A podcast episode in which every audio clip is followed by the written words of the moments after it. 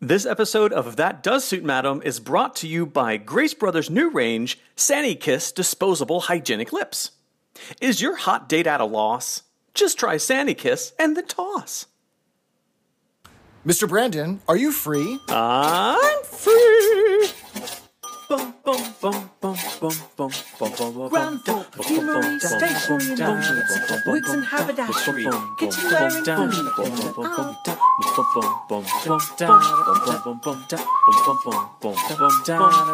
First floor, telephones, gyms, ready-made suits, shirts, socks, ties, hats, underwear and shoes. I'm Brandon. And I'm Jeff, and this is That Does Suit Madam, a podcast about Are You Being Served? Woohoo! What's Hello, going Unanimous. on? Hi, Jeff. Hello, hello, Brandon. Ah, another week. Another week gone by. Uh, we just had our Labor Day holiday uh, in the States, which is the unofficial end of summer. A summer lot of no one will miss. I think I can speak for the unanimous. a summer that no one will ever forget. This is um, a lot of my friends who are parents or teachers or both were posting a lot of pictures of their uh, kids' first day at school today. Wasn't it sad? Um, and it was really sad because I feel like everybody had a meltdown. yeah, and you know, not just the kids. Like I, don't know. It's Parents, too, It's like what the whatever month, seventh, eighth, ninth. I don't know. It's um, I think it's all just grating on everybody. And I gotta say, a huge thank out thanks to the unanimous from yours truly that having this podcast is actually a lot of fun to record. I think you can hear it in Jeff and our and our voices when we do this every week. And um, when you folks like interact with us on Facebook and send us cool emails to the or Captain Peacock hotline, it's really cool to have like interaction and like you folks like to listen to what we do. And you know, frankly, even if we didn't have any listeners, Jeff, I would still want to make this podcast. Absolutely. But it's really cool when we get you guys to uh, you ladies and guys to uh, interact. So thanks, thanks for listening. So Yes, thank you, Unanimous. We've had a lot of new listeners um, join us over the past week, and I don't know gosh. if it was because of your ashtray relic. I was going to say that's like the pop, most popular thing on the internet. I think so. I think you broke the internet this week with it. Yeah, We'd like to welcome Callum and Kathleen and Mike, Jessica, Kyle, Tammy, Robert, Tony, and Kenny. Thank you. You've all done very well. You've all well. done very Thank well, yes. us. And also, I want to give a special. I'm already laughing about it. You can't even get through the sentence without cracking up. Oh my god. Okay, so Greg in Colorado. That's how we signed his name, Greg Gregory in Colorado. That's an interesting last name, Mister the, in Colorado. In Colorado. In Colorado, yeah. Um, so we had really, we had like, um, uh, we had Tammy and uh, Jonathan also email some suggestions to the um, to our Gmail account. Um, that does suit Madam with an e at Gmail, with their suggestions about the the Are You Being Served clue inspired game, right? So oh, wow. Okay. yeah, so we had some we have some people like contributing, so which is amazing. So we still need your content. So what we're doing, if you haven't heard, um, there was a bonus little episode we pushed out maybe a couple weeks ago. Um, some really cool listeners, um, Ursula and her family, made a game in the like '90s of Are You Being Served, but a clue version of, of Are You Being Served. Um, and they they sent it to us. I'm like, hey, you guys might like this, blah blah blah. We need the game pieces, and so I posted a thing out there saying, hey, if you're an artist, draw some game pieces like the weapons and the the the, the killers and the rooms of Clue, right? So we got some suggestions, and the ask was if you can draw, you know, like doodle something, take a photo, we can make that into like a game piece just for fun, you know, not charging any money for it. And Gregory came up with some amazing ideas. So he said, "All right, I'm, I can't draw, and I'm Gregory. I'm, I'm holding you to it. You said you might be able to do, doodle something. So I check check the inbox every hour, ever since. I have an alarm on my clock. I'll go, check to see if Gregory's emailed those doodles. Nothing so far, Gregory. Anyway, um, he not really, but he as um, he sent in some suggestions for the weapons. So if you remember Clue, someone is killed with a weapon in some room, and the whole game is to figure out, you know, what's the weapon, who killed him. Right. So it's usually something like Colonel Mustard in the conservatory with the candles. Exactly. So like the candlestick, what the the thing of rope, The rope, the lead pipe, the revolver. You know, I'm like, okay, those are cool. But what Greg has done, he came up with: Are you being served specific weapons? And these are so freaking good. So I think Gregory has just laid down the gauntlet, or whatever the phrase is, like set the standard. So y'all are gonna have to like try to see if you can beat this. Okay, are you ready for the first one, Jeff? Jeff? Go for it. The first one that Greg suggested for the weapon. Now, in this Are You Being Served version of Clue, someone has killed old Mr. Grace. so, this is the weapon that would have done it. Number one is um, he is blown up by the Pussy Boots display. so stupid. Oh my god! Um, and I can totally see because we literally see that in the episode. yeah. Um, Number two, he's poisoned by Mr. Rumbold's meringues that Mrs. Slocombe eats. oh. You know, remember Lou, she- Lou, Lou. I'm just Lou, trying to say Lou, Lucas. Lou, I need to go to the loo. Yeah. Okay. Amazing. So, you know, maybe someone gave him some poisoned meringues. Um, the third, the third one, he's stabbed to death with. And now I have to do it the way Greg writes it. stabbed to death with the, in all caps, key to the executive washroom. That's exactly how I read it too. Okay. Um, Yep. So he's stabbed with the keys to the executive washroom, which I think is my favorite. Um, and then the fourth one, last but not least, he could have been strangled with the senior salesperson's measuring tape. so, you know, it looks innocent. You see it lying around, but it could be a murder weapon.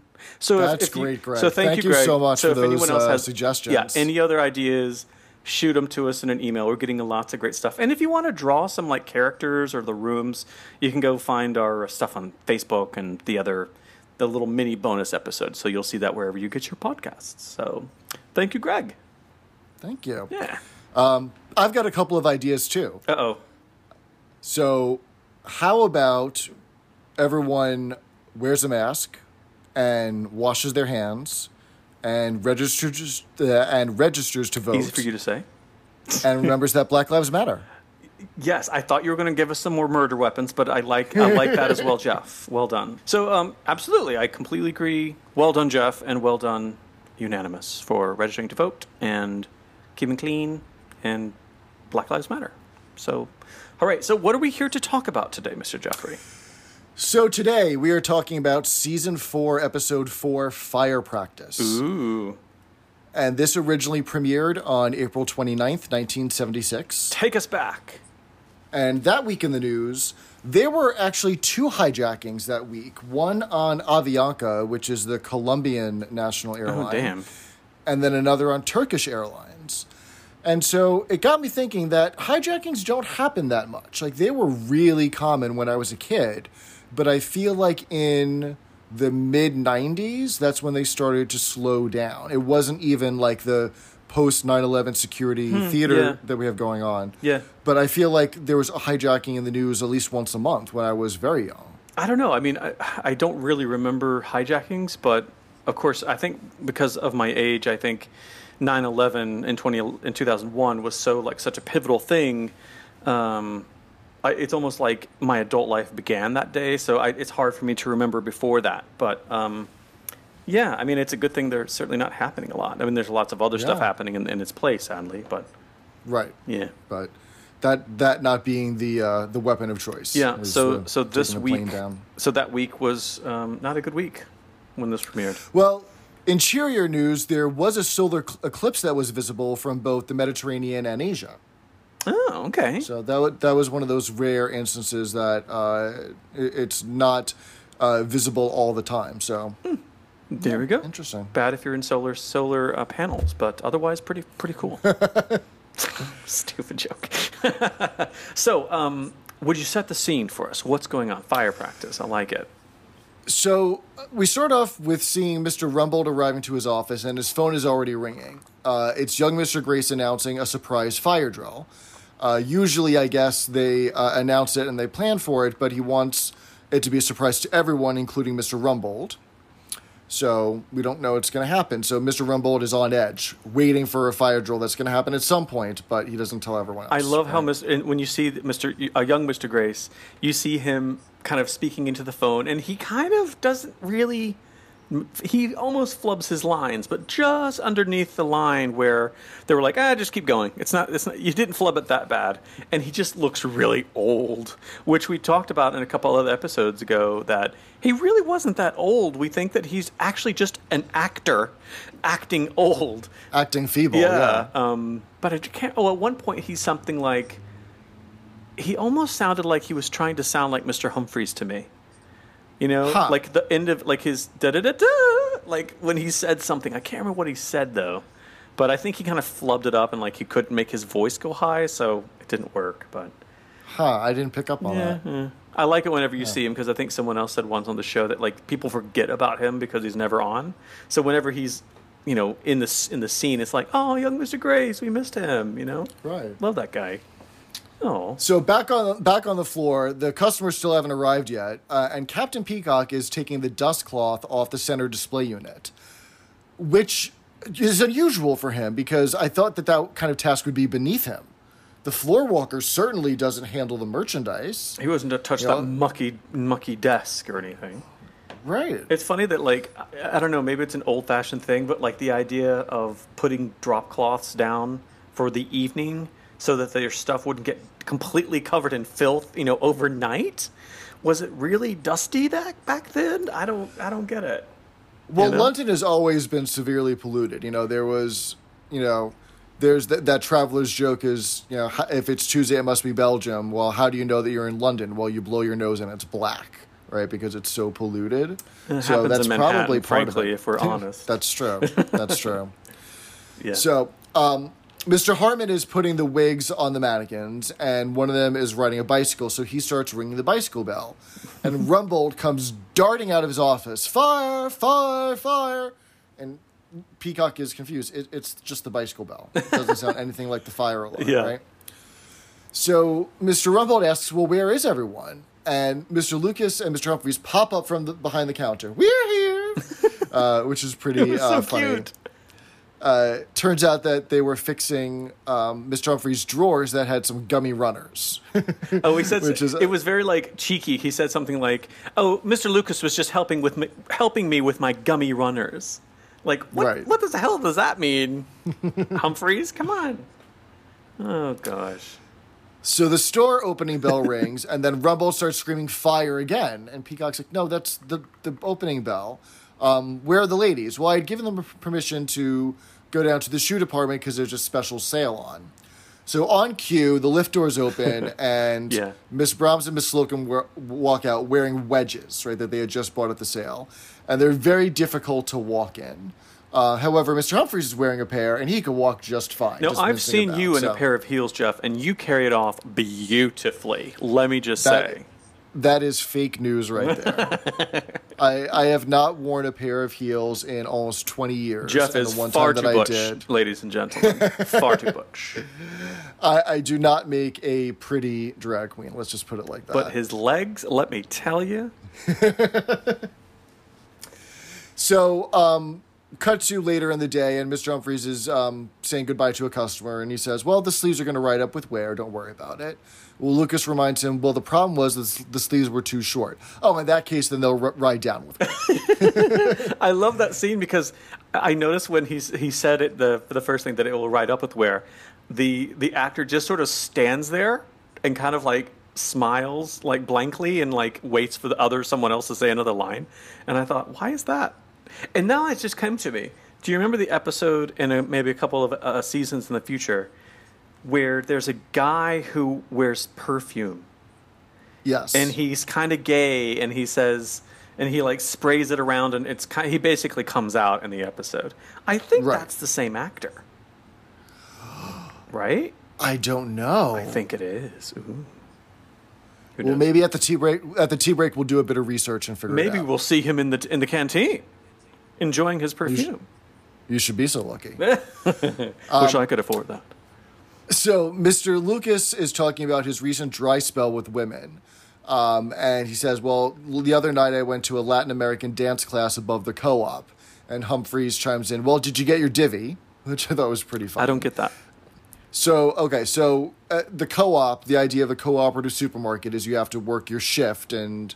Uh, in order to be able to, well, back then you had to work your shift in order to be able to shop there, right? It was something that was like, you know, uh, neighborhood, community shared. So when you got your, um, your share of the food for that week, that would be called your divvy. And so, like your your division, your division. So, Mr. Lu- you know, Mr. did Mr. Lucas get his share of the women that were available? Did you get? Oh, very cheeky. Uh, one of them reminded him of Carmen Miranda, but not Carmen Miranda then, Carmen Miranda now. And I was trying to remember if Carmen Miranda was one of those women who did not age so well, uh, but she passed away at age 46 in 1955. So the joke is she looks like a corpse that's been dead for Oh, 20 God. years. Yeah. Uh, for those of you that might not remember, if you picture um, if you picture a Brazilian dancer wearing a hat made of fruit that was popular in the 40s and 50s, that's Carmen Miranda. It's funny how like they always reference stuff in the 50s. Did you notice? Because like Carmen Miranda died what tw- 20 years before this episode aired. Right. And remember we talked about the the the White Hunter. The episode that we're like, "Oh, look, it's the White Hunter." And then I researched and figured out what it was. There's a lot of references to the 50s, which also makes me think that the the writers and the the production crew really anticipated the audience to be Right. people in their 30s and 40s who would remember stuff from 20 years ago. Who would remember the 50s? Yeah. Funny. Mr. Lucas had also gone to the Garden of Ala Disco, where they had an ultraviolet light. And unfortunately, the last time that Mr. Humphries went to a disco with an UV light, it showed off all his jockey shorts, which was the thought of that was pretty I, funny. I don't understand why he says all of my jockey shorts. Like he's wearing like four or five different pairs, or I guess he goes every week, every day of the week, and each. Okay, I just I just figured it No, out. it, it shows the entire out. You know, jo- you see the entire outline of the jockey. I love that he says something like, "I didn't know which way to look." Mind you, everyone else did. Everyone else did. Pretty funny. So uh, Harman is still around, and he's putting um, he's still putting wigs on the mannequins, and he ends up putting one on Rumbold. To which Mr. Humphries exclaims, "Oh, it's my grandmother to a T!" Hysterical. I love it. Right, the fact that his grandmother looks like Mr. Rumbold, right? Poor Mr. Rumbold. So um, the lift doors open and Mr. Grainger comes in, and then following behind him is a whole bunch of Middle Eastern people. Like there's about a dozen Middle Eastern people that come out of the lifts, right? Um, so these people are dressed in, uh, let's say, stereotypical costume, right? yeah, it doesn't Um, seem like regular clothes. It, it comes across as like costumes. Right. It, it comes. It does definitely comes across as costumes. Yeah. And if you know anything about Middle Eastern culture, it's very costumey for here this reason, right? So the men are all wearing kufia, which is that red checked scarf uh, that they wear on their head, Okay. and that is very typical of Palestine. Yeah, I'm thinking Yasser Arafat for some reason. Didn't he? He wore a black and white one. Yeah. He wore a black and white one, Yeah. right? Um, but they're also wearing um, taub or kamish, which is that tunic that almost reaches your ankle with the pants underneath. Okay. And that is something that is very typical of the Arabian Peninsula. So they're kind of mixing the um, the Completely different cultures here. places. Yeah. Right. When you go over to what the women are wearing, uh, they're wearing a chador, which is a cloak that ties around the neck. And that is very typical of Iran. Okay. But they're also wearing niqab, which is the veil that covers most of the face that you tie on. So you can see you've got the the hijab that covers the head, and then you've got the niqab that covers the nose and the mouth that you tie on. Okay. And that's also very uh, typical of the Arabian Peninsula. So they're mixing and matching um, costumes here for what's going to read Middle Eastern. So I guess an analogy to that is if you, I don't know, let's just mix it up. So if you had uh, a TV show in the late 70s in China and they were depicting Europeans, they would have, um, I don't know, wooden shoes from Holland, um, a bowler hat from England, and lederhosen from Germany on the same person.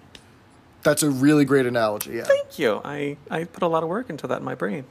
But yeah, it's just Yeah. like they're it's, it's sloppy and they're kind of mixing it together and they're like, oh, well, they're all like brown from this part of the world, so this is good enough, you know, right? Uh, But Right. today, kind of what we always go back to is it feels really insensitive and like it's reducing someone down to like an entire culture. Well, it's many cultures, of course, but like a specific part of the world down to they all look kind of the same and they're all kind of Muslim and although completely different types of, of Islam and stuff. So it's it's it's problematic. Right. Yeah, like we always talk about. Right.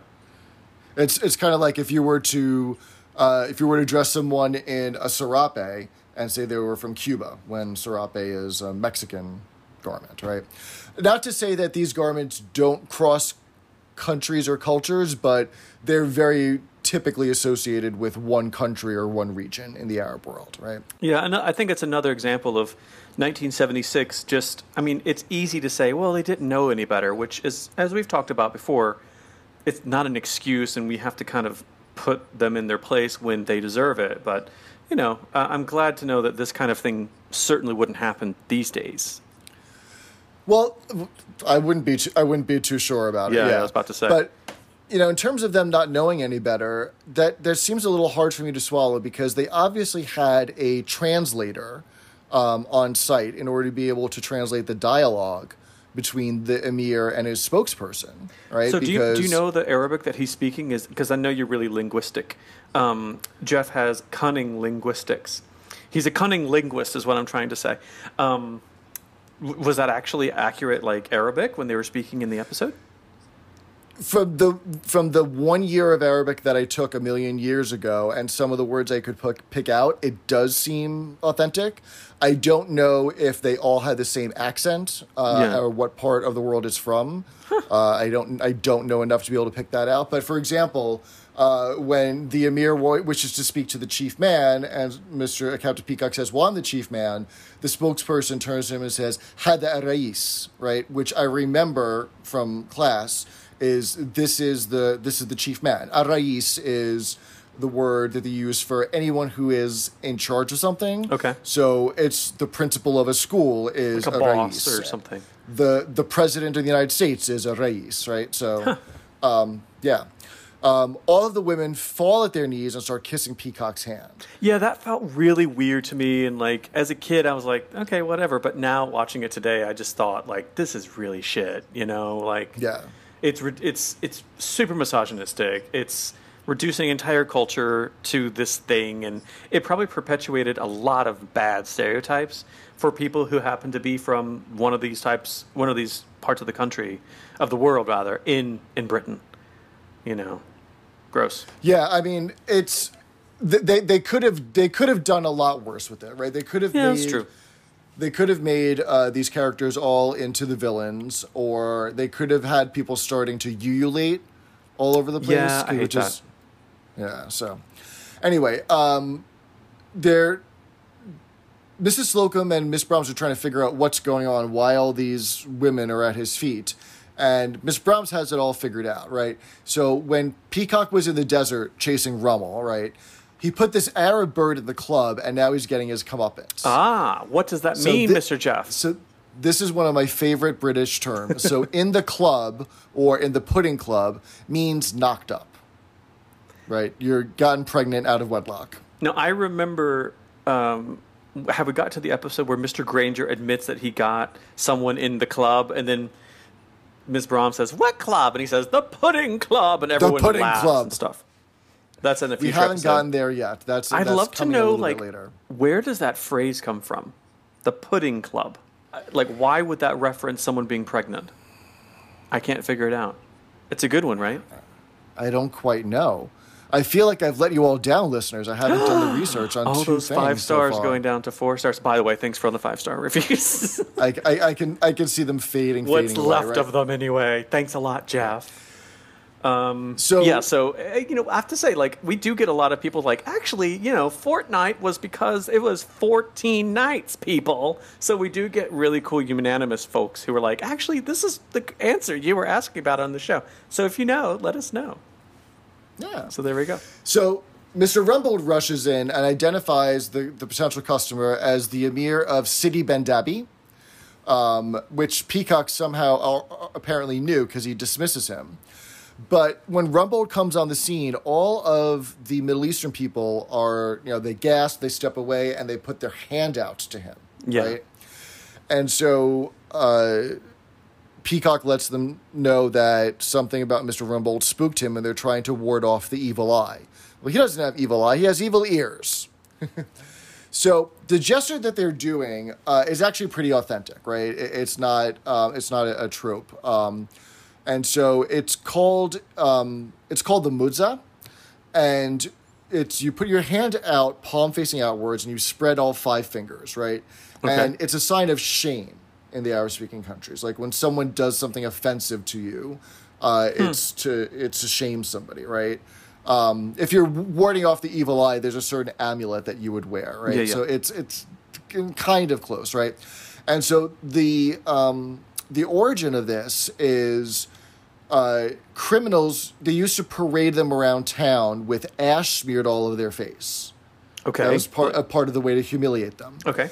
And to apply the ash, you'd have to collect it in an open your open palm. And so f- putting that palm in your face is very reminiscent of what you used to collect the ash in. So it's that kind of like, you know, I'm going to Oh. shame you like we used to shame criminals by put you know mimicking putting ash on your face. Well, it's almost Holding like that up. I, I.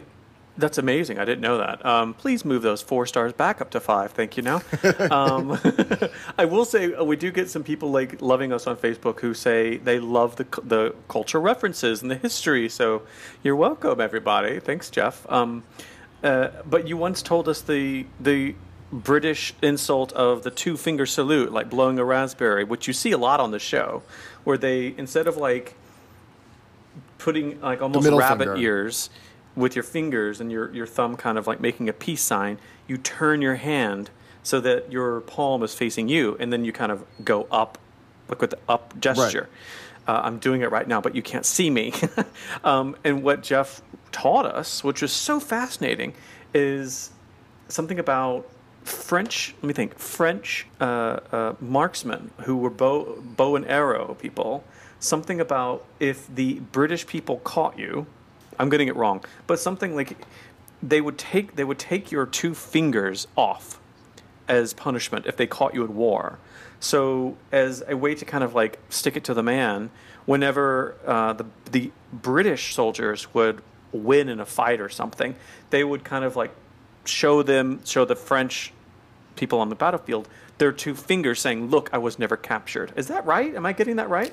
You've got it mostly Ah, right. Yeah. okay. And so and so the the mudza it's not as offensive as the middle finger, definitely not, and, and it's probably not as offensive as the the V sign, as the two finger salute. Yeah. it's probably just below the two finger salute because it's just like it- it's more like just shame and um, warding off. You know, in the context here, warding you know off uh, someone that they don't want to get too close, rather than provoking anger yeah. or spite. And it's weird too, especially like when the women all kind of like flock around Captain Peacock and start worshiping. Worship. It felt like worship in a way when they were like Yep, bowing down and like making weird like lady noises of some kind. Um, but I well, also th- what they, they they were actually they were actually doing um, they were actually doing a, uh, a greeting, right? They were actually doing a greeting to him. What they were saying was "Ya Allah." So "Ya" is um, it's it's called like the vocative um, um, case. It's what you say to get somebody's attention. Like if I were to say, "Hey, Brandon," yeah. in, in Arabic, I would be like, "Yeah, Brandon." I Okay, get- It's okay. like, like something to get someone's attention, and they were saying the name of God, Allah, and so it was like you know they were rejoicing that they had seen him. So it wasn't like they were making up nonsense words. They Oh, were so actually okay. saying so something. of course, only you would actually catch that, so that's great. um, but yeah, just the whole idea of it just it was still it was still like some kind of idol worship. Yeah, and, and just like when they all stop and they all back up and then all hold their hand out, it just felt. It's almost like the writers and I, you know, it's it's it's a comedy and they thought they were being very funny, but what they don't realize is that they're boiling down an entire culture, a mixture of cultures, as we found out, um, to like the most foreign things they could do in Britain, you know, which Yeah. you know, watch Yeah, but watch a TV show from the '50s when they have Native Americans, and all they do is talk about, or even today, how, and like the spirit, and like even if you watch TV these days, anytime there's a Native American on TV, suddenly there's a flute being played in the soundtrack. Like that's got to be really annoying. Like Native American people are more than just random flute music being played wherever, but that's like to signify, look, it's something different. Ooh, you know, which just irks me.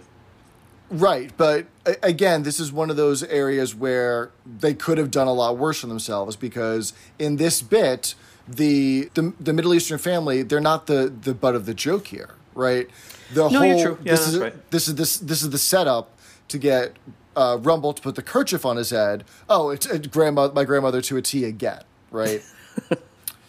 so So stupid, but so cute. so we so we find out that the emir is here because he wants his wives to wear trousers in the harem. I would find that very confusing. Mr. Humphries would find that very confusing. Right. um, we Yeah. find out that the emir has seventy-two wives and three on Fridays. Uh, Mr. Lucas quips, perhaps they're Roman Catholics, which I thought was hysterical. It's so stupid you- but funny. Like, what does that even mean? This, you, you got this absurdist juxtaposition. Yeah. Well, I mean, uh, because Catholics fast on Fridays. I know, but it's just like, oh, okay. So the emir wants to see some models um, modeling the trousers, which they don't have in the store. So Peacock goes over Mrs. Slocombe and Miss Brahms, and they waddle over wearing their wedges, which they can't walk in quite well. Yeah. What crime have they committed to wear these terrible things on their feet, right? the crime is self com, self uh, administered, Self-imposed. self-imposed, Self-imposed. um, so they sit down on the floor to talk business, and Grainger needs help sitting down, but he certainly can't get up again to show the samples. So that's pretty funny, right? Lucas goes and gets them, and they start selling them. And Mr. Grainger, without missing a beat, says it. They keep out the fabric, keeps out the sand, which I thought was pretty funny. It's like they, they're so good. such good salesmen. it keeps out the sand. Yes, they've been tested at Margate, uh, which is a seaside town in Kent, uh, to the east of London. Cute. So Love it. Pretty funny, right?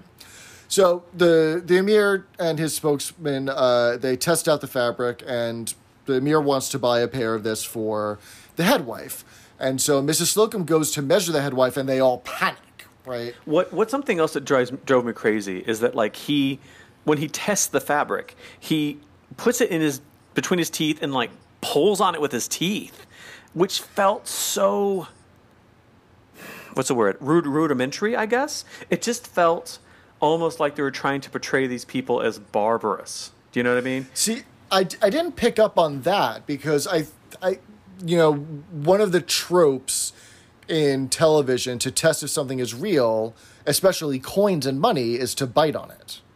Right, because if it's Yeah. if it's not made out of a true metal, it'll bend, or if it's you know a, a, a, a chocolate covered gelt coin, it'll you know you'll be able to bite into it. Yeah. But um, so I didn't I didn't see that as I didn't see that particular thing as barbarous, which in and of itself is a pretty offensive word Yeah. but can be if it's with the wrong um, with the wrong uh, intent, right? Because the whole idea of barbarian came from when people, when explorers and colonialists came to uh, northern Africa and heard people talking Arab, uh, heard, people talking um, the language that is now called Berber or was called Berber. Um, it just sounded like nonsense to them. It just sounded like they were going Berber, Berber, Berber, Berber, and that's how they got the name Berbers, and that's how they got the um, adjective barbarian. Duly noted. Yeah. So um, it's probably in the same category as um, lame, I would say. Right. Anyway, so um, the spokesman explains that man may touch man, but woman may not touch woman. Well, Mr. Humphries wants to know where do they say they came from again? Where did they say they came from again? Where exactly is that pub? It's like that whole thing, right? Right. Um, so they're trying to figure out how to take the measurements, and the spokesman selects and says, "Mr. Humphries can take the measurements. He's a safe bet that he's not going to get any, any any pleasure from being this close to a woman." I love that scene because like the the guy walks by and he like kind of inspects Compton Peacock and he walks slowly by Mr. Grainger and then he kind of walks by Humphries and kind of like circles him once or twice. And um, there's something about Mr. Humphries apparently. Love it. Yeah. So uh, Humphries comes up with a nice little Rube Goldberg trick in order to take their measurements. He gets the wife to stand inside the lift, close the lift doors, which measures her hips, right? And double that, and that's an approximation of her waist size, right? It's a little bit of a callback to that time where they had to measure the um, Scottish man's inside leg with the kilt. Oh, yeah. And they just you put the umbrella through the, yeah. Um, but then they get into a little bit more trouble because now they have to measure the inside leg. So they get the wife to do the splits. They measure how long her her reach is, cut it in half, and that's an inside. That was an right? So impressive death drop that she didn't do, but she could have.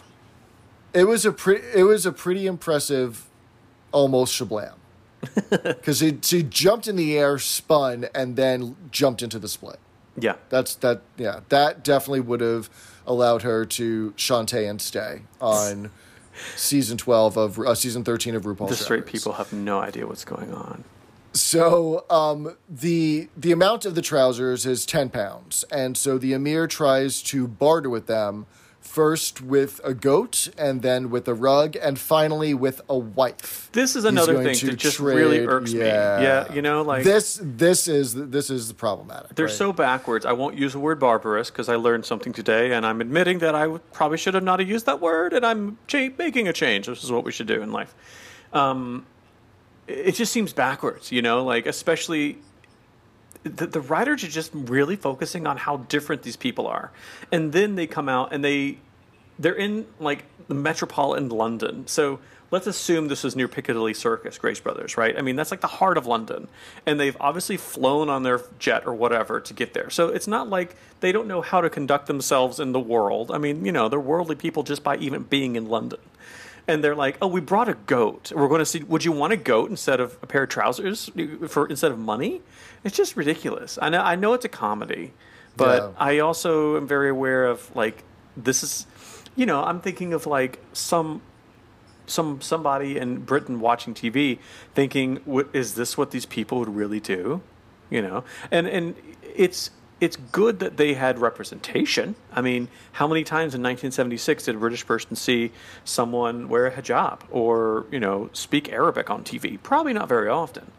right. But you also there's a bit of responsibility in there too because if that is literally the only representation, um, everything that's conveyed is kind of dogma almost in a way, you know, like, and that kind of goes to like the gay representation, kind of expanding it really quickly. Uh, And as, as a gay kid when I was younger, I was so uh, thrilled to pieces when I saw any gay portrayal on TV.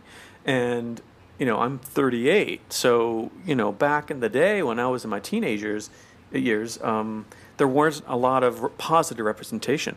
But it taught Yep. me that, you know, I was happy to see anything, even if that person was a villain, or if they died, or if they you know, killed people, or whatever. Um, so I'm very sensitive to, you know, portrayals that, if like maybe the the Arabic speaking community or the Muslim community in Britain was super excited to see them, themselves portrayed on TV, but it's also you're like, oh, all of the stereotypes that you're giving, and like, we don't pay for things with goats. I mean, that's ridiculous.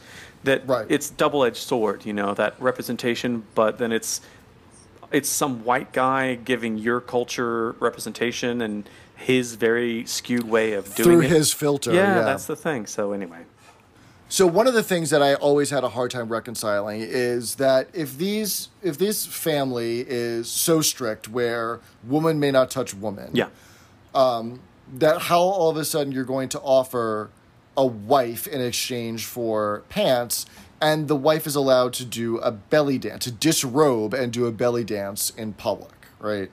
I know again, it's a comedy, it's here for the bit for a little we bit of realize we sound ridiculous, people. right but it's it's almost as as absurdist as uh, the writing on the show is sometimes right Yeah. so so she does the belly dance and so belly dances uh, again keeping in what part of the world these people are really from um, those originated in moorish spain and in turkey right so it wasn't really from the arab arabian peninsula Completely wrong that part of the world, yeah. Right. Um, and today, the, it's still done uh, usually in gender gender segregated events, right? So uh, a woman will do a belly dance for other women. There usually won't be other men around Oh, because she'll be wearing a costume. She'll be wearing a costume very similar uh, to this. Um, it's definitely more popular in the less strict countries today of Lebanon, Turkey, Morocco, and Egypt, as opposed to Saudi Arabia, where women just uh, got the right to drive an Yeah, like automobile a couple last years year. ago. Yeah. Last year, Wow. yeah, 2019. So. Mr. Lucas is mesmerized. Like I expect his eyes to bug out of his head and him to start go humming, humming, humming, hum any second now. It's like the first time he's ever seen a, a woman uh, in, in scantily clad, right? So Mr. Lucas chimes in. I vote we chip in the ten quid and keep her in the recreation room. That's so bad. So the the emir has already objectified uh, this wife by trading her in as property for a pair of trousers, and Lucas goes to further that, um, as superfan Jeff White pointed out in an email. Um, you know that does suit sex trafficking. Ugh. Yeah, put a little spin absolutely. on it, right? Yeah. So, uh, whereas, t- and and juxt- juxtaposed to that, Mr. Humphries' remark is, "Oh, I've got curtains in that color." Love it. Remarking her her costume, which is great. Right? He's got a lot of. I think. I think the other Jeff. Thanks, Jeff, for your comments as always. I think he said something like he's got a lot of great little one-liners in this episode, Mr. Humphries. Um, I love the way he said. Um, which country did where? What did he say? Um, where did he say? Where did he say they came from? But he says it in such a cute cadence, like, "Where did he say they came from?" You know, like this cute Right. little sing song. You know, I've got curtains in that color. So sweet. So the Emir is still trying to trade. Uh, he wants to trade his wife for Miss Brahms and the old one with the face like a lemon, which what did he say, Captain Peacock? oh, he's improving the offer, which was hysterical, The fact that she would like right then like ask. Right. Poor Mrs. Um, Slocombe. Captain Peacock insists on money, and so they bring forward a suitcase filled with stacks of hundred pound notes. Th- obviously, these people are loaded with oil money, and it's uh, uh, any money, any more money than any of them have ever seen. Right. Right. Obviously they're they're too stupid to know how money works because they just give like fifty thousand pounds over to Captain Peacock, which again goes For back one to, pair of trousers, Yeah, which right. goes back to like the the, the portrayal of, of this this whole group of people. It's annoying. Right.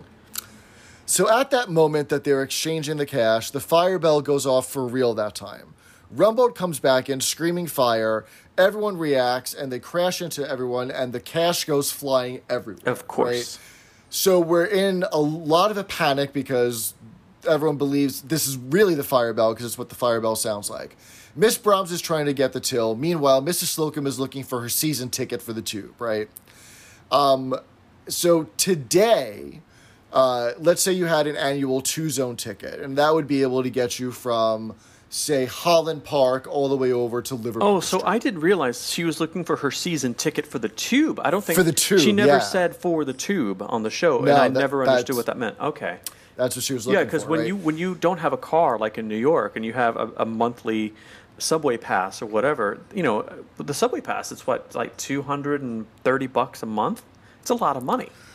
I haven't taken the subway in six months, so I have no oh idea yeah, what it well, I mean, cost that's what it used to be anyway. So okay, so today in London, a two zone ticket, which would get you all the way from Holland Park to Liverpool Street, okay, um, is one thousand four hundred and forty four pounds, which Hmm. is nineteen hundred dollars. that's insane. right? So, assuming that there are 225 working days in the UK, Oh wait plus, a minute. let's say that's not per month. That's per year. that, that's per year. That's annual. Yeah. I thought that was per month. I'm like, that's No, no, insanity. no, no. No, I- I'm, I'm breaking down Oh, you know, okay, okay, what it is, sorry, sorry, right? So, if we assume that there are 225 working days in the UK, plus one weekend trip each week, that comes out to about 550 trips, or about two pounds sixty per trip. Whereas, if you were to pay a cash one-way fare, uh, it's two pounds ninety, right? So you save a little bit of money. Okay. You know, it, it- how much would it have cost uh, in 1976? Probably 150 pounds. So uh, a little bit more than how much Mr. Humphries spent on the lace for his canopy bed. Priorities. So, do people buy like a season annual ticket for the tube? Is that a thing you can Pe- do? people, people still, it's still available. Yeah, you can buy it annually. That's Yeah. crazy. So no wonder she was My- looking for it. my Metro card for for the New York subway that was actually annual as well. Um, so I would get a card that was good for a year, and they would take a certain amount out of my paycheck every month to replenish it.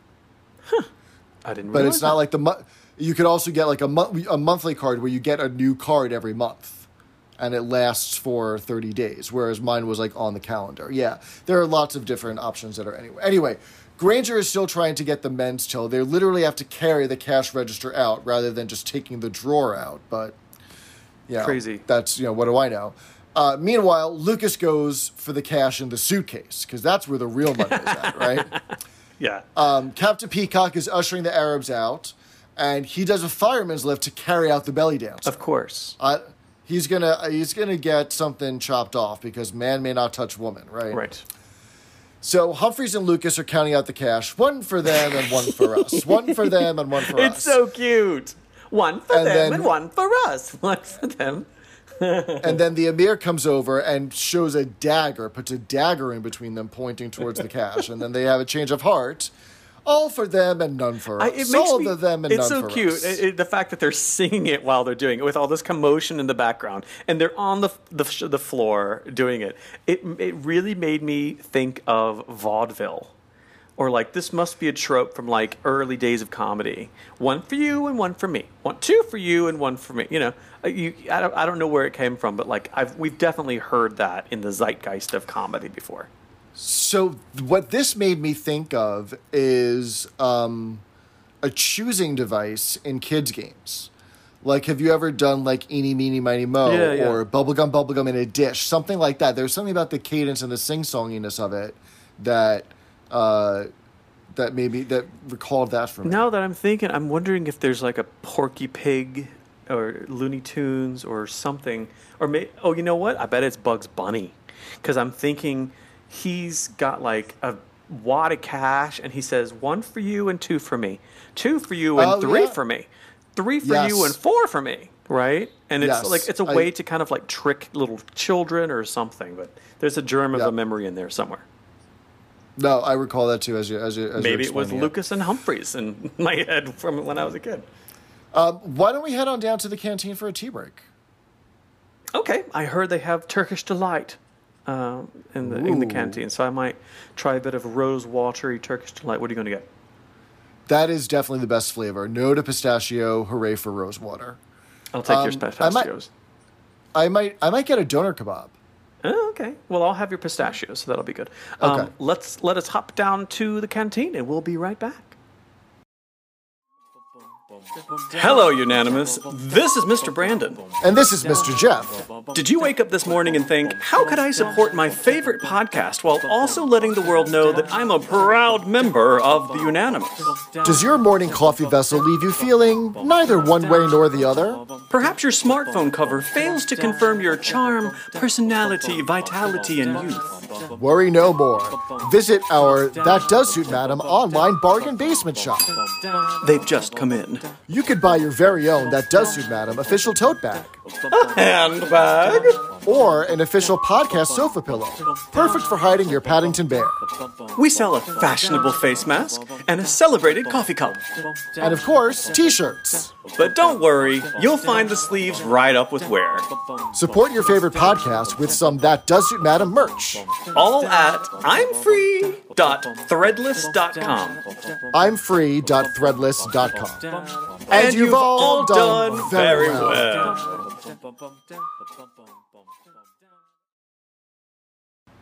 So thank you for eating all of the pistachio Turkish delight because that cow of a Delicious. Manageresh gave me too many. I asked specifically for the rose, and she gave me. Well, you can't give her ammunition like that. You should know that by now, Jeff. So, listeners, we are going to debut a new segment in uh, this episode. Hopefully, it will stick. Um, and this new segment is called We, are are, unanimous unanimous, in this.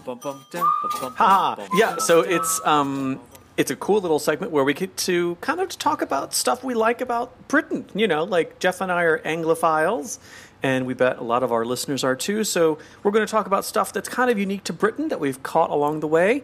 Some stuff that we really think is kind of cool, and maybe sometimes stuff that we think is kind of weird. So, um, so today, um, what do we want to talk about our debut segment, Mr. Jeff? So we are talking about eggs. Well, that's a funny thing to talk about. Why are we talking about eggs?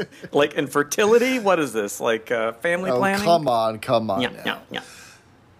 So there are a lot of egg dishes uh, that British or in British cuisine that you are a big fan of. That's right, because I don't think Jeffrey uh, appreciates the full oeuvre of um, culinary delights that is eggs. Do you see what I did there? I made an egg joke.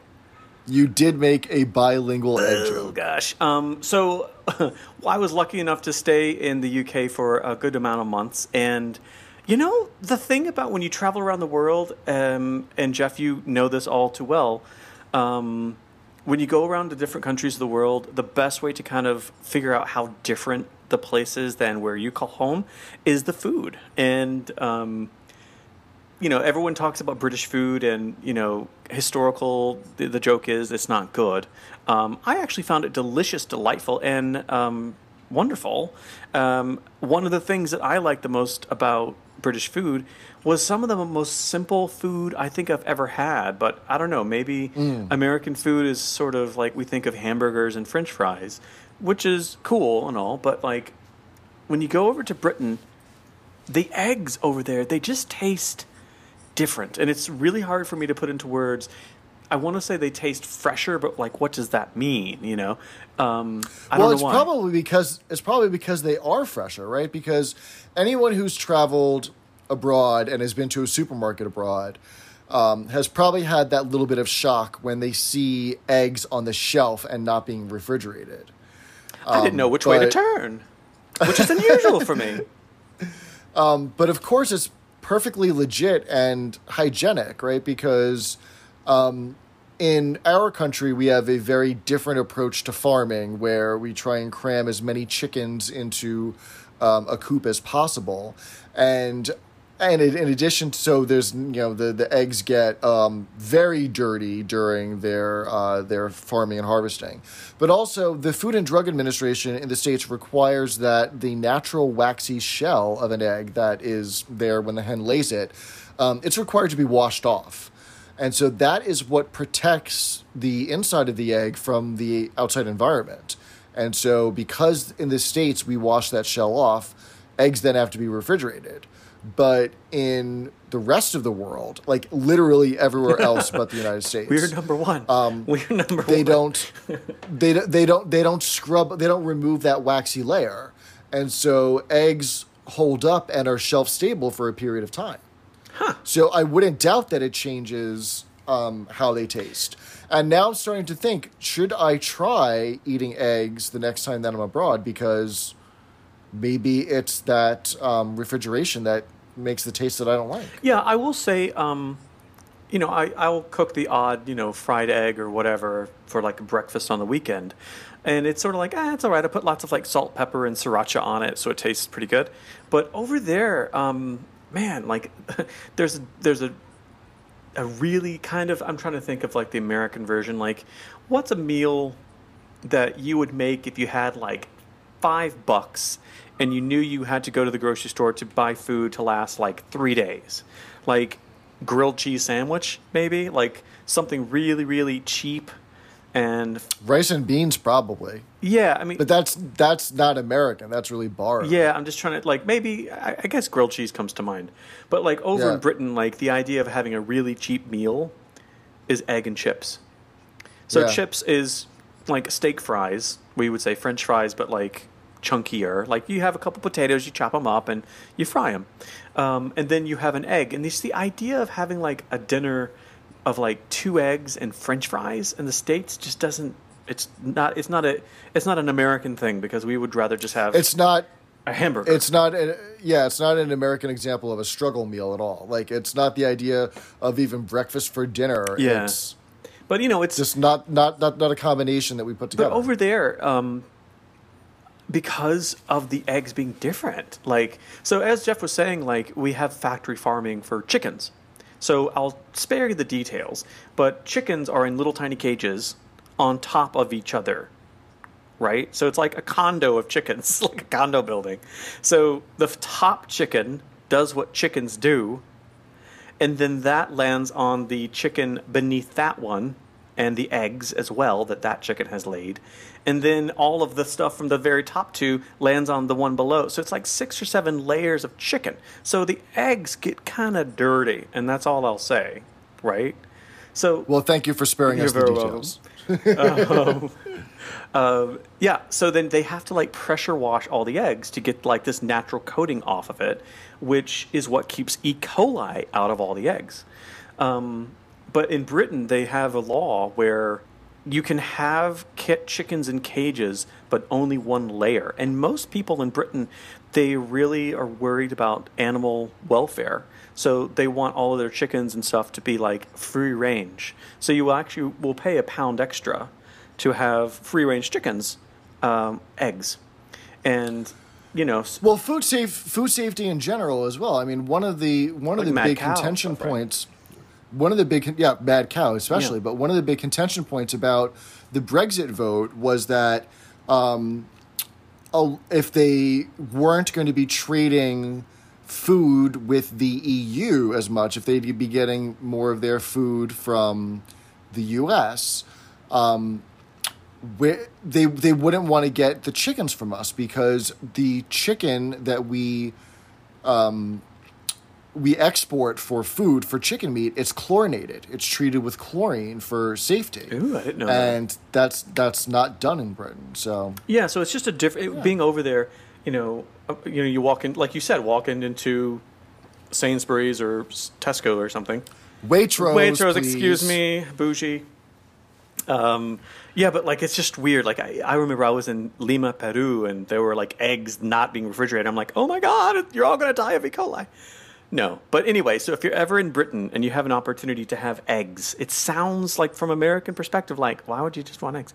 They taste so much better, and it's it's, it's almost like saying it like if you're having a watermelon, it tastes more watermelony. Like there's no way you can describe it except that way. They just taste eggier and the the yolk is like the color of a sunrise instead of hmm.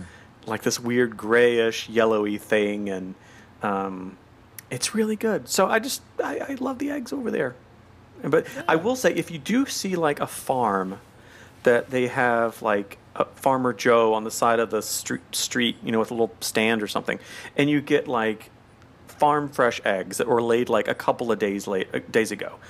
Those would probably taste probably what a British egg would taste like because it's not been factory farmed, it's not been like pressure washed. It does. The thing is, when you have an American egg that's cold, when you cook it, it has to get from the cold refrigerator temperature to eating temperature really quickly. But the eggs in Britain are already room temperature, so they kind of cook differently because of that temperature difference. yep a little bit of chemistry there Yeah, a little bit of chemistry. And it, and if you also get those eggs from the farm stand, you could also confi- uh, you could also combine them with some real cream and real caster sugar to make real pudding. Or uh, if your library is closed, you can just read the packet in your pantry and get make sure it has monosodium glutamate and artificial starch and flavoring. So that was we are unanimous in this, and every week we're going to try and talk about a TV show or food or place or just something about British culture we Hooray! like. So let us know uh, what you think, and if um, you want us to talk about anything specific, we'll get there. And maybe the Egg Council of America will either sponsor or boycott sponsor our us. show. I don't really know which one they would do. So there we go. But what are we talking So- about otherwise, Mr. Jeff? So back to the episode. It's the end of the day, and Mr. Rumbold calls a meeting um, to talk about the fire drill. And Mrs. Slocombe hopes that it isn't going to take long. Um, because Mrs. Axelby and her are going to the ice rink tonight. So this is the second mention so far we get of Mrs. Axelby. Okay. Um, we only met her last year in the Wedding Bells episode because uh, they had gone to the over 25s night at the Pally. Over 25s, like maybe over 45. over right? 45s.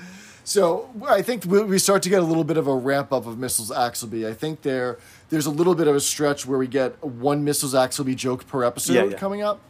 So she's going to be becoming a more frequent reference. We never meet Mrs. Axelby, though, do we? We do not. Maybe she could be one of the killers in the Clue game. because we never know what she looks like. Ooh, I know. That's And interesting. her and her card would like her face would be all obscured in a shadow. Just a big question mark. Yeah. So, it turns out that Mr. Humphries uh, also doesn't want the meeting to take long because he's got a friend dancing in Swan Lake. It's a she. I love that.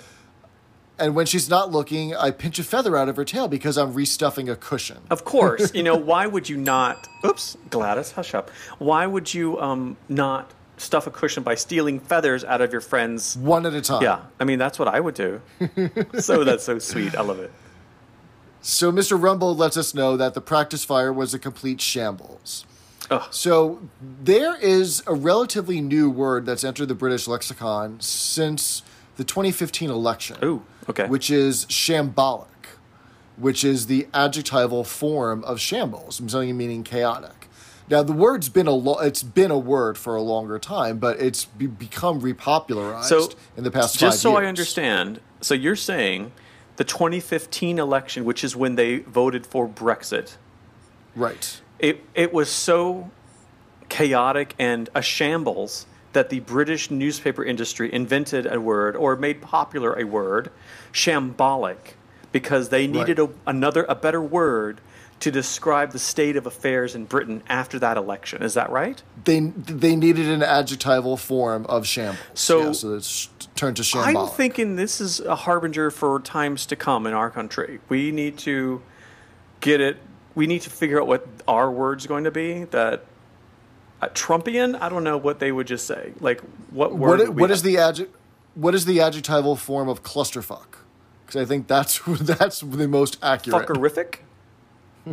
we have an explicit tab. We might fuck. We can just say whatever we want now. Um, that's a good one. Clusterfuckery. Oh, maybe is clusterfuck already? No, clusterfuck is already a noun. But I feel like you could reduplicate the noun by calling it clusterfuckery. I'm gonna really. I'm gonna like before I go to sleep tonight. And when I put my head on my pillow, I'm gonna think about this question. This is an important thing we need to figure out. But that's insane about um, shambolic. Yeah, That's crazy. And might I say that's the most British thing I've ever heard. they had to invent The word? bring up a new word because like we need to better describe the way things are going right now. right.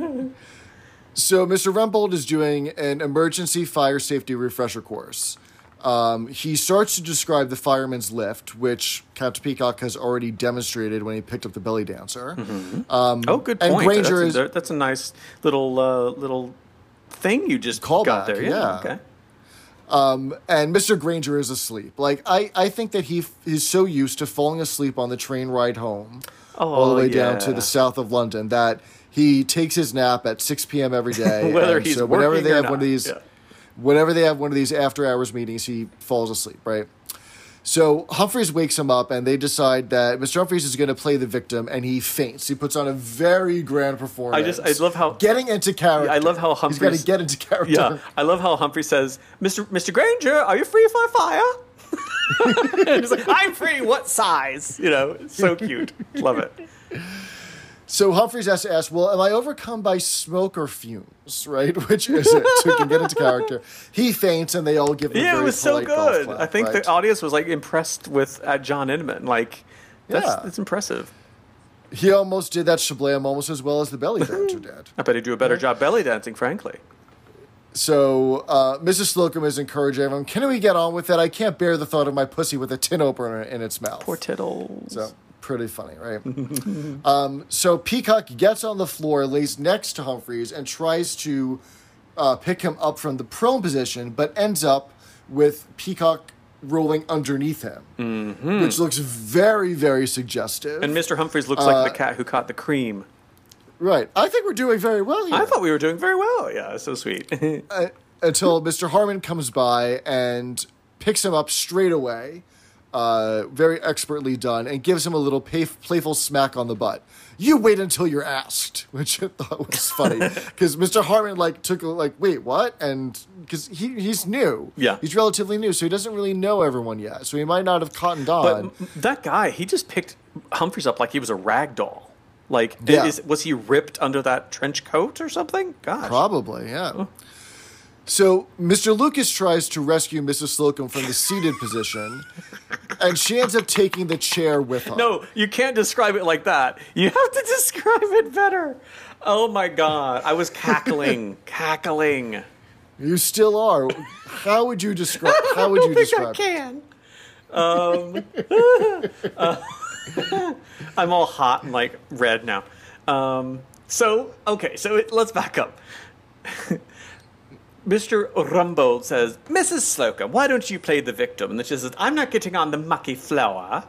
So then she, of course, is queen. So she says, Miss Brahms, go fetch me a chair. So when, when she said, fetch me a chair, it all came back to me. So I was already laughing when she does that. so then he says, Mr. Lucas, why don't you play, why don't you rescue Mrs. Slocombe?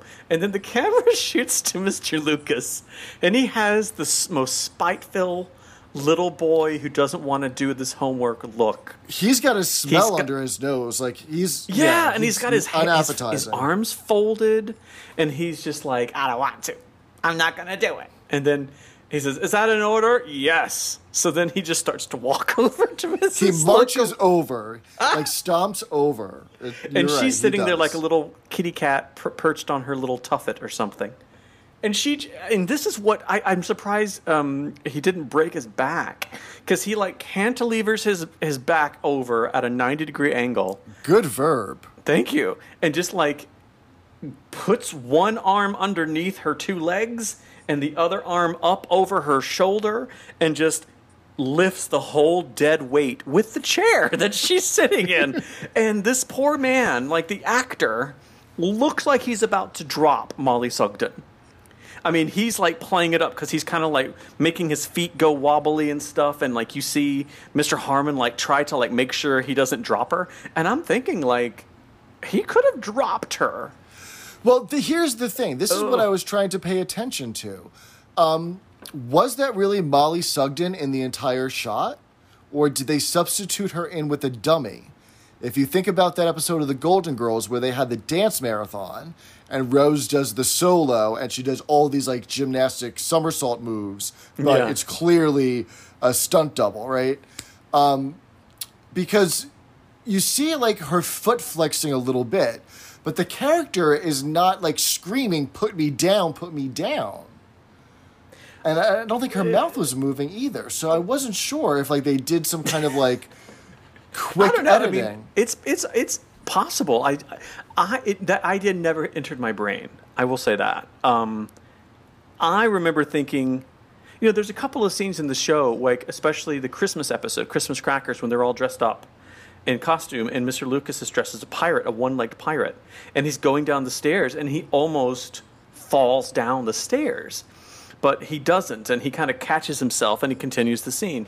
Um, I think this might be another example where Mollie Sugden, like, lit- I think she was picked up. And of course, you see her bloomers, and it's all very funny. But to see um, um, Mr. Lucas's actor, what's his name? Trevor Bannister. Trevor Bannister. I'm so bad. Um, to see Trevor Bannister like pick her up. I mean, she's probably I don't know 160 pounds, whatever she is. That's a lot of you know. It's- a- a- it's- it's not- 120 it's not- pounds. That's a lot of you know whatever it is. right. It's Um, not Mr. Humphries like a rag doll. Yeah, yeah, but um, I mean, even if she was like a very skinny woman, it's still a lot of money, a lot of um, money, Plus a lot the of chair. weights. Plus the chair.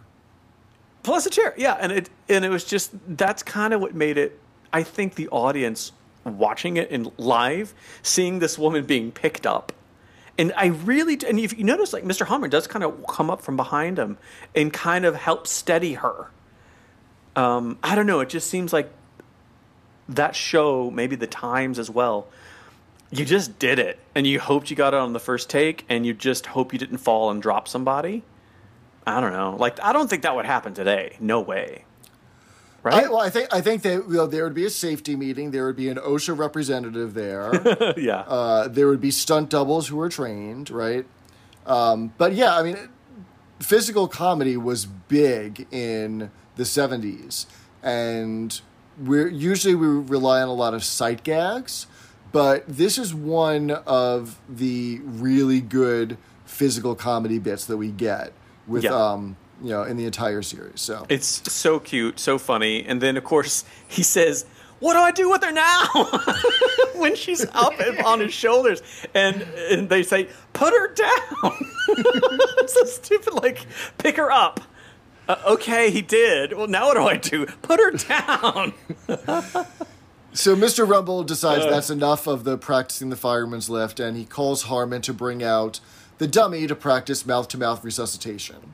And if you they bring out Myrtle, the uh, Myrtle. resuscitation dummy, and if you've done it correctly, the feet will light up.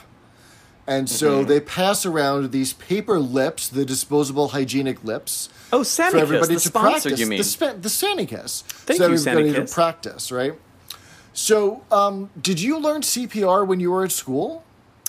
Oh God, um, I think I did. I wouldn't trust it to save anyone's life, but it's one of those things that I once saw a guy in a park in Lower Manhattan save another person's life because she was eating lunch and she started choking on her chicken or something, mm. and a guy like a stockbroker day trader guy with a suit walked by and everyone kind of noticed that she was choking and she was doing that gesture like I Yeah. can't breathe freaked out. I, I was completely freaked out. I'm, I thought I'm going to see this woman die right in front of my eyes. And this guy walked up to her, and he was very confident, and he said, "You're okay. I know CPR. I'm going to help you. you everything's going to be okay." He put his hand on her back and kind of like rubbed her back, and he knew that he had to calm her down, and that's exactly what he did. And he did this quick little boop, you know, put his hand behind around her and get it boop, and um, completely fine, and everyone clapped. So it, it kind of made me want to like go take a test. Yeah, you know. Yeah, I, I don't know how to do never it. learned. I never learned the CPR or the Heimlich maneuver in school or at uh, a first aid course, but I remember very special episodes of television shows that taught you how to do. Where do we it, learn right? everything. Right.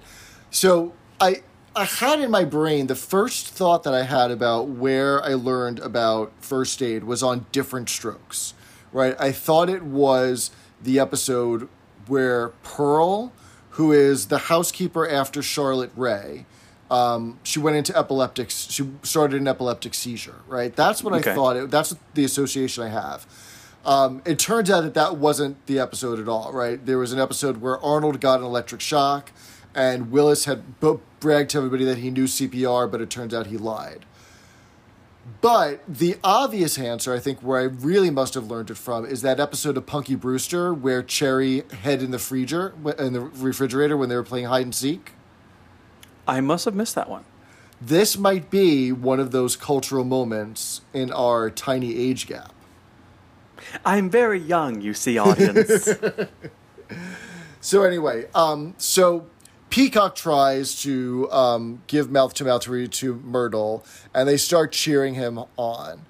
Uh, and so they're they're convinced that he's not getting enough air, so they are start going, "Order, Order. order!"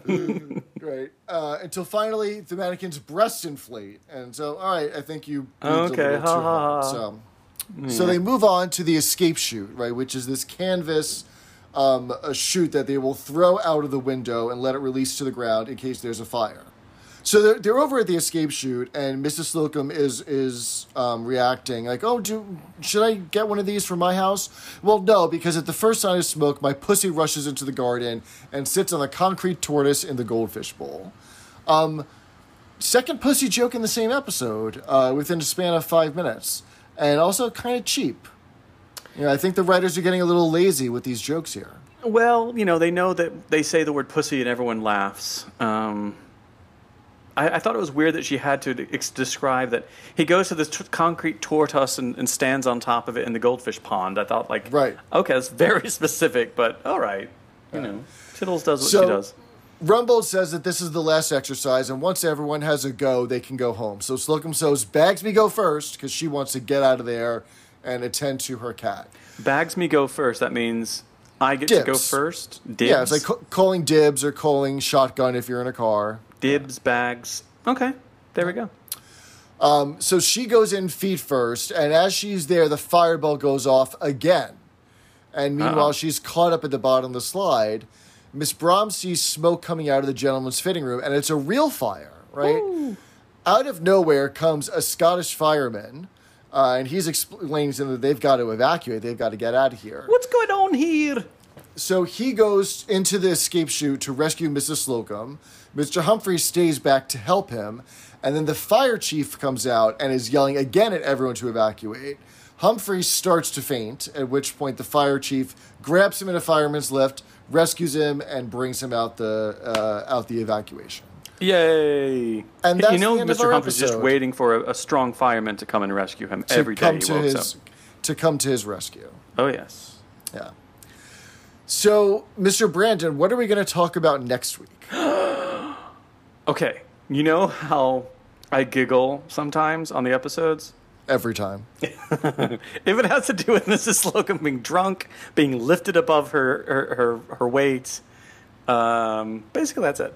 Um, so this is an a very important episode in Are You Being Served lore. Um, if you ever have had a friend who loves Are You Being Served and it's their birthday, what is the song that you sing to them? Happy birthday, dear. Ah, ah. Or Elizabeth Rachel Yokel Slocombe. Uh, this is the episode 50 years on where Mrs. Slocum gets that fantastic birthday cake that, quote, represents her personality based on what we were told as a pair of knickers with like electric candle lights that says 50 on it. 50? I'm 46. And then she walks away. That is what we're doing next week, people. So exciting. I hope that answered the question. Thank you. Yeah, so it's a really great show. Um, so stay tuned for that. So um, that's the show, uh, Mr. Jeff. Um, and if you folks want to get in contact with us, like we always say, go to our Facebook page, which I have to say, I posted um, in Forward Mr. Grainger, we shared that I own the Holy Relic, um, the ashtray from Mr. Rumbold's desk. And I posted that on uh, our Facebook page, and I shared it in a couple of Facebook groups for Are You Being Served? And it's gone like wildfire. So that's crazy. I might have to buy more loot from the show just for that. Um, anyway, so go find us on Facebook. We're on Twitter. Um, we have an email. That does suit Madam. That's with an E at Gmail. And um, we have the Peacock Hotline. We've been getting some lovely um, messages from our people. And of course, that is 662 Peacock. 662-732-2625. So that's it, Mr. Jeff. So thank you very much, listeners. And remember, You've, all, all done, done very, very well. Bye. That Does Suit Madam is not endorsed by the BBC, and it is intended for entertainment and informational purposes only. Are You Being Served is a copyrighted program of the BBC. Keep away from fire or flame.